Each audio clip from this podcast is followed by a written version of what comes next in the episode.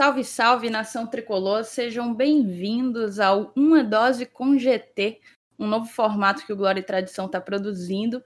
É uma conversa um pouco mais rápida, com menos participantes. A gente fala das informações quentes, as informações é, de última hora do Fortaleza, dá opinião, fala um pouco de polêmica. No último programa, a gente falou do post do Marcelo Boeck sobre a temporada de 2020 ser sua last dance. A gente não sabe se se é uma last dance uh, no Fortaleza, se é uma last dance na sua carreira. Vale a pena conferir se você ainda não tiver ouvido. E para tomar uma dose comigo hoje, eu chamei meu amigo Elenilson. Seja bem-vindo, Elenilson Dantas. e aí, Thaís, tudo bem? Saudações tricolores para você, para os nossos ouvintes aí do Glória e Tradição. É isso aí, estamos testando mais esse novo formato. É um papo rápido, mas sempre bem objetivo, que com certeza vai prender também a atenção do torcedor tricolor. É isso aí. A ideia é a gente fazer uma coisa de 15 a 20 minutos, né? Do jeito que eu sou prolixa, você me conhece, nossa audiência já me conhece. Tá sendo. De Dom Freio, um... de Dom Freio. Pronto, perfeito. Tá sendo um desafio, tá sendo desafiador, desafiador. Mas vamos lá. A gente está aqui para falar sobre a volta do futebol em meio a essa pandemia, né? A gente não tem nem como dizer de volta pós-pandemia, porque a gente ainda vive a pandemia de Covid-19 mas na última semana os dois times da, os dois principais times do estado, enfim, ganharam as páginas dos jornais por estarem realizando testes, uma testagem geral em seus funcionários e jogadores para poder retomar os treinos, né? E assim foi feito. O Fortaleza teve um jogador diagnosticado, o, o Ceará falou em 17 entre funcionários e jogadores, a gente não sabe o nome específico para cada um, o número, perdão, específico para cada um. Então a gente vai ter que falar um pouco disso, né? É o momento de voltar? Se a gente for parar para pensar no contexto europeu, a Europa foi por um, algum tempo o grande epicentro da, da, da doença, da pandemia, logo após é, meio que o controle ali em Wuhan, foi para a Europa, só depois chegou aqui Estados Unidos e América do Sul. A Alemanha voltou dia 16 de maio, acho que o caso da Alemanha é o que está mais em, em alta, porque a Alemanha foi o primeiro país da Europa a retornar. Eles estão com os campeonatos rolando desde o dia 16 de maio e não tem tido problema com esse reinício, mas a gente tem que lembrar que a Alemanha teve um, um, uma dinâmica, uma política de controle da pandemia por lá exemplar, né? Referência. É, existe também algumas alguns retornos de campeonatos já agendados. Portugal voltou agora dia 3 de junho, recentemente, tem o quê? Quatro dias. É, a Espanha volta daqui a quatro dias, dia 11 de junho. Inglaterra volta dia 17 de junho. Itália, Itália que sofreu bastante com o coronavírus, volta no dia 20.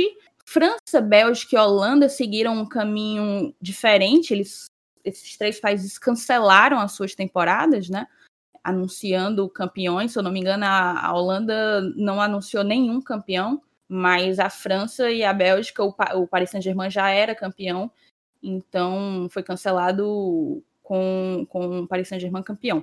A Coreia do Sul voltou dia 8 de maio, mas também, como a pandemia veio de um movimento leste-oeste, isso é natural que os times da Ásia voltem antes, mas uma coisa curiosa é que o Japão só volta em julho, né? A Argentina, aqui na América do Sul, a Argentina cancelou o campeonato, já ela, ela acompanha o campeonato europeu, então estava em final de temporada. É, o Boca já era campeão, então cancelaram o, o fim da, da temporada sem rebaixamento mesmo. É, é como está mais ou menos o panorama da Europa. E aí a gente vem aqui para o contexto do Brasil. Na, na América Latina, só a Argentina cancelou, mas Peru, Colômbia, Chile, Uruguai ainda estão vendo como que vai ser, não tem data para retorno, tal qual o Brasil. O que tem se falado aqui no Brasil é de retorno de campeonatos regionais, Elenilson. Eu vi até, inclusive, um, um cara da CBF, eu não lembro bem qual era o cargo dele, mas ele falava que Libertadores e Sul-Americana não é o foco, o foco é retornar com os campeonatos nacionais, principalmente o, os estaduais. E aí eu é, queria é... saber de ti, diz. Não, pois é, e até quando você falou estaduais, eu já ia me antecipar, porque os estaduais, os estaduais eles têm uma ligeira facilidade, porque não geralmente não vai envolver aeroporto, né? que já é um. um Pois é, eu acho que essa, essa, essa análise do estadual, eu queria mandar essa pergunta para ti. Por um lado, eu entendo porque por causa dessa questão logística mesmo, não amplia a contaminação porque não envolve o aeroporto, é uma coisa mais local e tal. Por outro, eu sinto desde o início da pandemia uma ficção com as federações prezando pelo retorno desses campeonatos estaduais, campeonatos que a gente sabe que são de uma qualidade baixíssima, é, e principalmente agora, num contexto de um país, po país não, um estado pobre como é o Ceará, os nossos times do interior liberaram todos os seus jogadores, vão ter que, muitos vão ter que jogar com jogador de base. Então, assim, qual é o sentido de retomar um estadual nessas condições? Eu queria saber a tua opinião. É, eu acho que, que a pressão é mais pelo, pelo lado burocrático mesmo, sei lá, das coisas assim. Por, por exemplo, se a gente canetar que os estaduais encerrassem campeão e tal, é, a gente já tem já tem prejudicado esse ano por conta do, de datas, né? Por motivos óbvios, as competições, né, Copa do Nordeste, Copa do Brasil, que todas elas dependem do, do, dos campeonatos estaduais para preencher as vagas, né? Para definir os participantes. Aí a gente, é, eu acho que um, um, dos principais medos da CBF é exatamente isso, é criar um problema também para 2021 com relação à participação nesses campeonatos. Aí quem vai participar, quem está na frente, é quem está melhor no ranking, aí um, um, não concorda, entra na justiça, faz aí está armado o, o, circo, né? Eu acho que um, do, um, dos principais fatores que, que faz a CBF, é, juntamente com as federações, é, lutarem para definir os campeões estaduais é isso, é essa parte burocrática. Com relação a, a, aos clubes pequenos, esse, esse, é, na verdade, é o grande empecilho, né? Porque muito, muitos jogadores a gente sabe que que tem contrato só de três meses de duração, às vezes até menos, né? Por conta do, do, do campeonato estadual. O time vai jogar somente aquele campeonato no ano todo, que começa em janeiro e lá para abril já está terminando.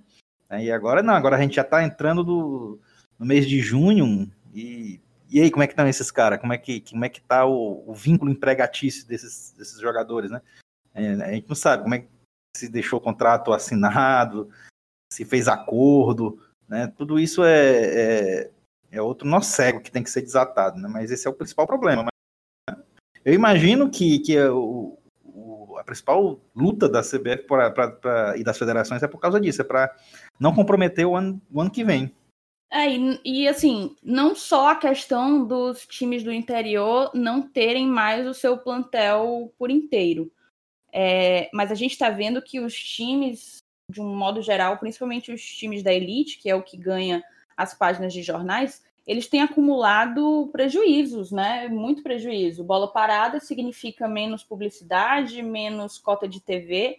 A cota de TV do estadual já é pífia, é, mas é como se os times do interior vivessem dela. Então, eu vi uma notícia de que o, o, o Internacional do Rio Grande do Sul estava com um prejuízo de 70% da, de receita eu não sei em que porcentagem está o prejuízo do Fortaleza, que tem feito, tem que se desdobrado, né?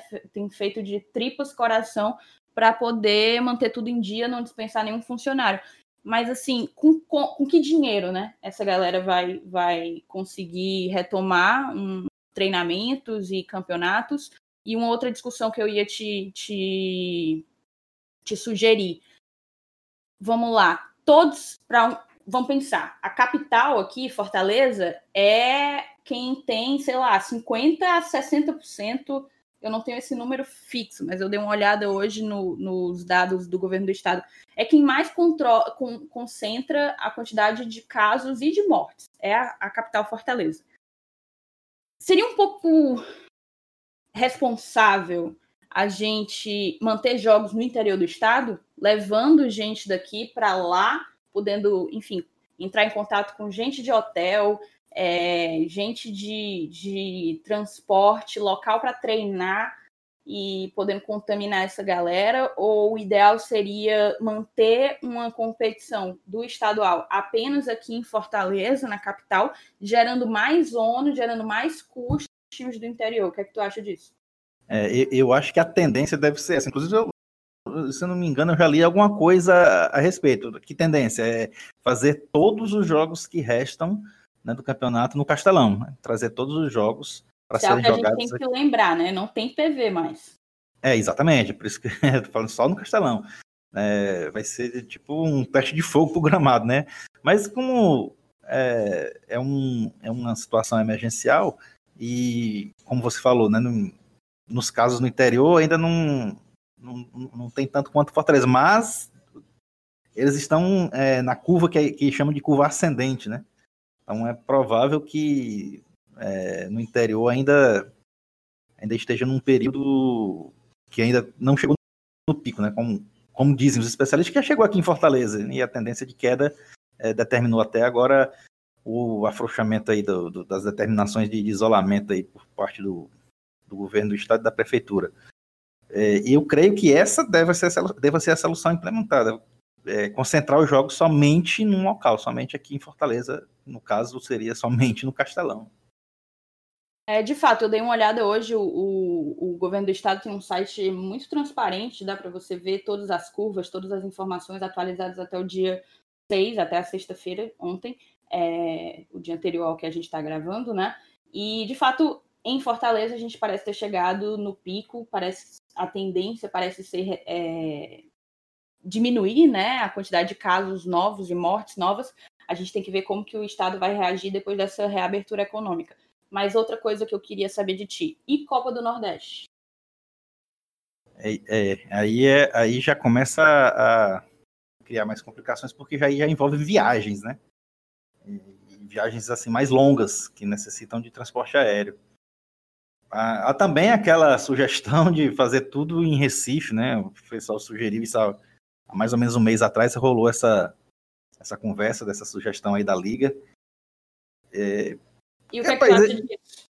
É, eu, eu, não, eu não vejo com, com maus olhos, não, porque. No grupo, no grupo dos padrinhos, eu acho que eu fui uma das únicas que achou ruim essa história. Eu não sei se é o meu leve ranço com, com os times de Pernambuco, mas a maioria da galera não viu com maus olhos, tal qual você, né?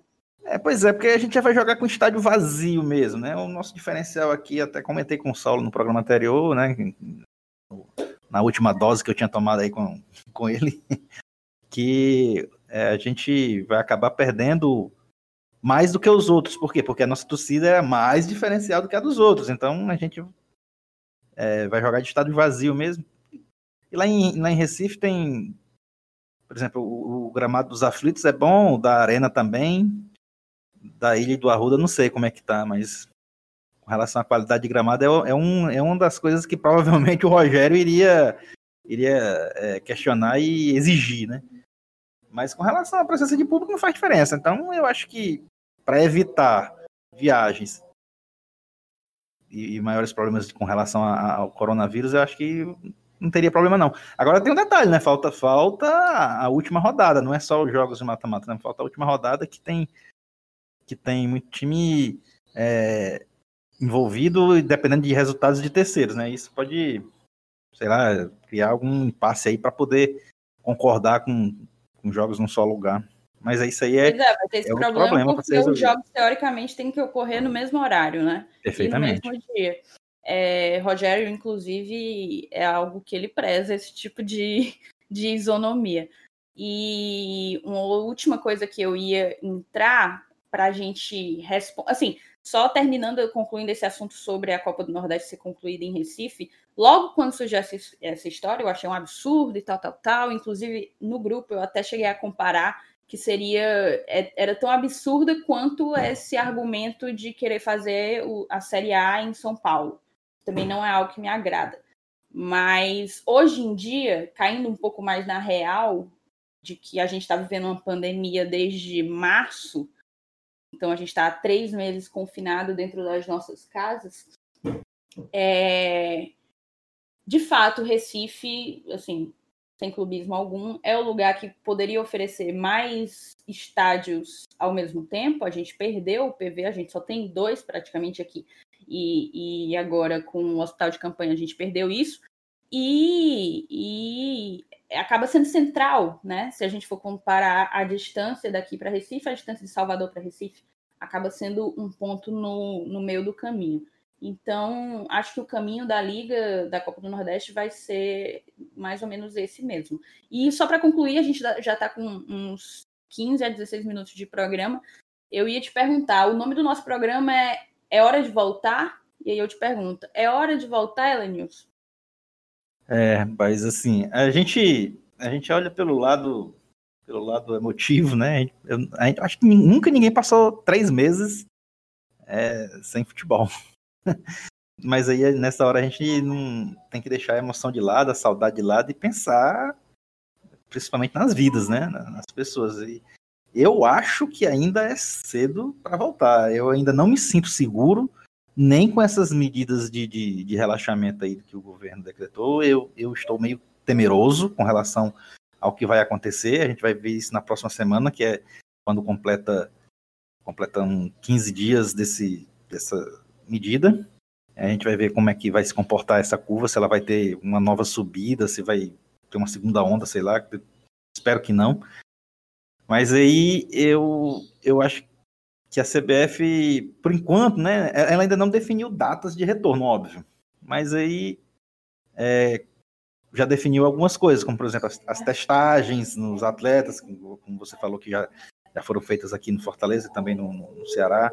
É, e também já, já definiu que, por conta dessas cinco substituições permitidas pela FIFA, a gente vai ter um calendário apertado com um intervalo de, de um jogo para o outro diminuindo de 72 para 48 horas. Então, provavelmente a gente vai ter jogo domingo, terça, quinta, domingo, por aí, para poder cumprir. Então, é, pensando nisso, eu imagino que ela está segurando a volta para o momento certo, né? Eu acho que uma situação dessas que envolve saúde é, é uma que não se pode meter os pés pelas mãos, né? Tem que ter muito cuidado para definir o retorno, até porque envolve vidas humanas. Né? Eu acho que ela vai dar uma segurada e essa história de ter jogo a cada dois dias, eu acho que já é por conta disso, que é vamos segurar e vamos apertar o calendário para terminar. Aí já, é, aí já entra outra discussão com relação à saúde de atleta e tal, que vai, apesar de ser amenizada com essas cinco substituições, mas tem gente que vai permanecer os 90 minutos em campo num jogo, depois em outro, em outro, em outro. Tem time que não tem um elenco tão grande, né? Sim, pode até gerar desgaste em goleiro, que é, é, é, o último jogador a se desgastar, digamos assim, né? Mas uma sequência tão, tão forte dessa não dá para. É, é, imprevisível como que vai reagir na fisiologia do, dos jogadores. Mas só para concluir o programa, dando minha opinião, eu concordo com você, eu acho que é cedo, não só cedo, como precisa ser pensado muito caso a caso, sabe? O Brasil é um país continental, a gente não tem como comparar a dinâmica epidemiológica de Santa Catarina com de Rio de Janeiro e São Paulo. É, são, Catarina... 27, são 27 países dentro de um. Exatamente, são 27 países europeus, digamos assim, né? Do tamanho da Europa, dos países europeus, dentro de um só. E a gente tem que analisar o contexto, eu acho que regionalmente e, e, e mais ainda, tipo, não só regionalmente, entre cada estado. Santa Catarina teve, sei lá, 150 mortes. O Ceará está com 3 mil e tanto. É, São Paulo deve ter seus 7 mil. Então, não dá para eu dizer, vamos voltar no Ceará e vale isso para São Paulo. Não é assim entendeu? Então isso tem que ser pensado dessa forma. Eu entendo a necessidade de retorno do, do, dos treinos, eu acho que até concordo é, diante de diante de do tempo que eles estão parados e dos cuidados que eles estão tendo aí, eu até concordo com essa necessidade de retornar ao treino. Mas o, o campeonato eu já olho com um pouco mais de, de precaução né? A gente tem isso que você está dizendo. Quando você faz um movimento na epidemia, você só vai sentir os reflexos 15 dias depois. Então a gente não sabe como que vai ficar a curva do Ceará. E, e eu acho que retorno de futebol deveria ser, teoricamente, lá para julho. E olhe lá, eu não vejo a Série A começando antes de agosto. E, e eu acho que o principal, o mote deveria ser realmente poupar a, a, o contágio, né? Barrar o contágio e não permitir que o futebol seja mais uma ferramenta de, de ampliação de número de casos. Acho que é basicamente isso. Uma, é. algo a acrescentar? Não, é só para a gente preparar o espírito, né? Porque a gente fala tudo isso de retorno, retorno no futebol, beleza, vai voltar, tranquilo, mas a gente que fala tanto assim, torcedor pé de rádio, né? podem se preparar porque a gente vai ser durante um bom tempo torcedor bunda de sofá. Total. É, porque o retorno para a gente voltar a frequentar um, Eu não acho que bancada é, vai demorar muito, né? Vai depender de tantos fatores mais fortes, né? Como, por exemplo, a, essa vacina aí que estão lutando para descobrir. Sei lá, eu acho que mesmo coisa. que, tentem, mesmo que tentem voltar um campeonato desse, vamos lá, com metade da capacidade, cada, cada pessoa, uma a cada duas cadeiras no, no castelão. Tu acha que, que funciona? Eu acho muito difícil. Funciona, né? E basta um espirro, pronto, a correria tá grande, é tumulto, espirrou já basta é. Basta um gol, meu filho, basta um gol, todo mundo feito doido, jogando cerveja pra cima, se abraçando. Por aí. Entendeu? Também. Imagina um Fortaleza Ceará desse. De... Não, impensável, impensável. Mas vamos nessa. Esse foi uma dose com GT. Espero que vocês tenham curtido o formato. A gente tá aqui, dois palpiteiros, né? Eu e você. Vamos ver o que, que vai ser desse retorno do futebol brasileiro. Beleza. Tchau, tchau, Elenil. Valeu. Obrigado a você, nosso ouvinte querido, que nos acompanhou até aqui. Um beijo. Hoje eu vou partir pro estádio, pois meu Fortaleza vai jogar mais tarde. É, vou levar meu bandeirão, camisa do leão e vibrar à vontade.